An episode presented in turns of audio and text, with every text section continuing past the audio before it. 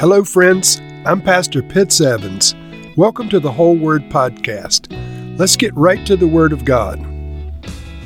Numbers chapter 32. The Reubenites and the Gadites, who had very large herds and flocks, saw that the lands of Jazer and Gilead were suitable for livestock. So they came to Moses and Eleazar the priest and to the leaders of the community and said, Ataroth, Dibon, Jazer, Nimrah, Heshbon, Eleah, Sebam, Nebo, and Beon, the land that the Lord subdued before the people of Israel, are suitable for livestock, and your servants have livestock. If we found favor in your eyes, they said, let this land be given to your servants as our possession. Do not make us cross the Jordan. Moses said to the Gadites and Reubenites, Should your fellow Israelites go to war while you sit here?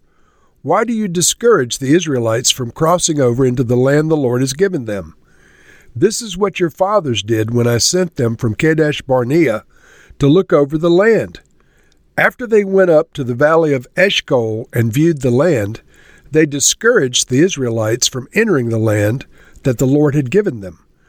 The Lord's anger was aroused that day, and he swore this oath Because they've not followed me wholeheartedly, not one of those who were twenty years old or more when they came up out of Egypt will see the land I promised on oath to Abraham, Isaac, and Jacob no one except Caleb, son of Jephunneh the Kenizzite, and Joshua the son of Nun, for they followed the Lord wholeheartedly. The Lord's anger burned against Israel, and he made them wander in the desert forty years until the whole generation of those who had done this evil in his sight was gone. And here you are, a brood of sinners, standing in the place of your fathers and making the Lord even more angry with Israel. If you turn away from following him, he will again leave all of this people in the wilderness, and you will be the cause of their destruction. Then they came up to him and said, We would like to build pens here for our livestock and cities for our women and children. But we will arm ourselves for battle and go ahead of the Israelites until we have brought them to their place. Meanwhile, our women and children will live in fortified cities for protection from the inhabitants of the land we will not return to our homes until each of the Israelites has received their inheritance. We will not receive any inheritance with them on the other side of the Jordan, because our inheritance has come to us on the east side of the Jordan. Then Moses said to them, If you will do this, if you will arm yourselves before the Lord for battle, and if all of you who are armed cross over the Jordan before the Lord until he has driven his enemies out from before him, then, when the land is subdued before the Lord, you may return and be free from your obligation to the Lord and to Israel, and this land will be your possession before the Lord. But if you fail to do this, you will be sinning against the Lord, and you may be sure that your sin will find you out. Build cities for your women and children, and pens for your flocks, but do what you have promised. The Gadites and the Reubenites said to Moses, we, your servants, will do as our Lord commands. Our children and wives, our flocks and herds, will remain here in the cities of Gilead. But your servants, every man who is armed for battle, will cross over to fight before the Lord, just as our Lord says. Then Moses gave orders about them to Eleazar the priest and Joshua the son of Nun, and to the family heads of the Israelite tribes.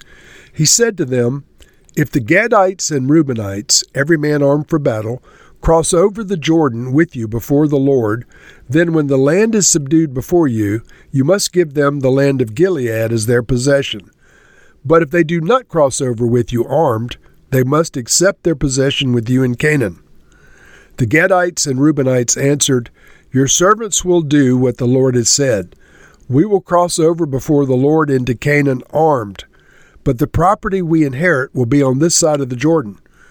Then Moses gave to the Gadites, the Reubenites, and the half tribe of Manasseh, son of Joseph, the kingdom of Sihon, king of the Amorites, and the kingdom of Og, king of Bashan, the whole land with its cities and the territory around them.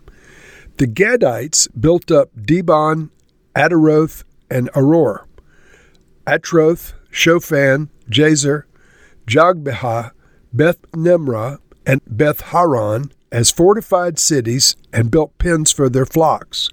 And the Reubenites built up Heshbon, Elah, Kiriathaim, as well as Nebo and Baal Meon. These names were later changed, and Sibmah. They gave names to the cities they rebuilt.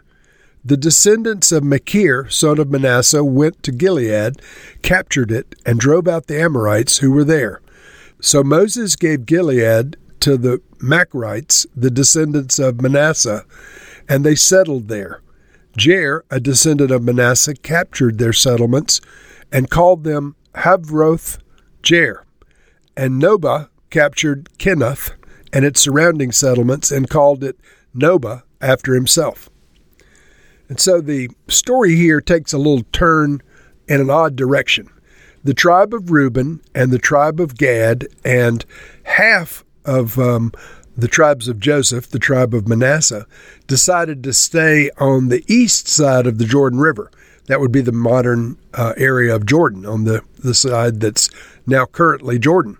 And so they asked uh, Moses if they could stay there, and Moses was initially reticent to let them because he thought they were trying to avoid fighting in the promised land. But they made this pledge. They said, We will not return to our homes until each of the Israelites has received their inheritance. We will not receive any inheritance with them on the other side of the Jordan, because our inheritance has come to us on the east side.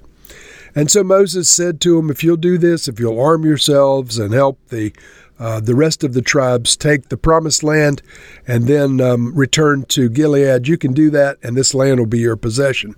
So Moses gives instructions to Eleazar and Joshua and the elders that this is the decision that's been made. And so, three different tribes ended up staying on the other side of the Jordan River as far as their residence. The deal that they made was they wouldn't live there until every Israelite has received their inheritance in the Promised Land. Sadly, that never occurred. They fought and they took a lot of territory, but they never took all of the territory. So, this vow or this pledge that was made by these three tribes, Reuben, Gad, and Manasseh, was not fulfilled. Because to this date, uh, the other tribes have not taken the full of the promised land as um, recorded in the scriptures. In the, in the scriptures that'll come after this, the battles that take place in uh, Deuteronomy and in Joshua. And so, Lord, we recognize that um, in the time that this agreement was made, a pledge was made to continue to fight on behalf of all the children of God until they had obtained their inheritance. Lord, may we see this as a type for ourselves. Not only may we acquire our inheritance spiritually, but may we fight for those who have yet to acquire their spiritual inheritance. Lord, while we remain on this side of the grave, may we be among those who do not return to our homes until each of your children has received their inheritance. Lord, we know that ultimately we will receive our inheritance in you. But God, in the days of our flesh, let us contend for our brothers and sisters. Let us fight for them in every way possible spiritually. In Jesus' name, amen.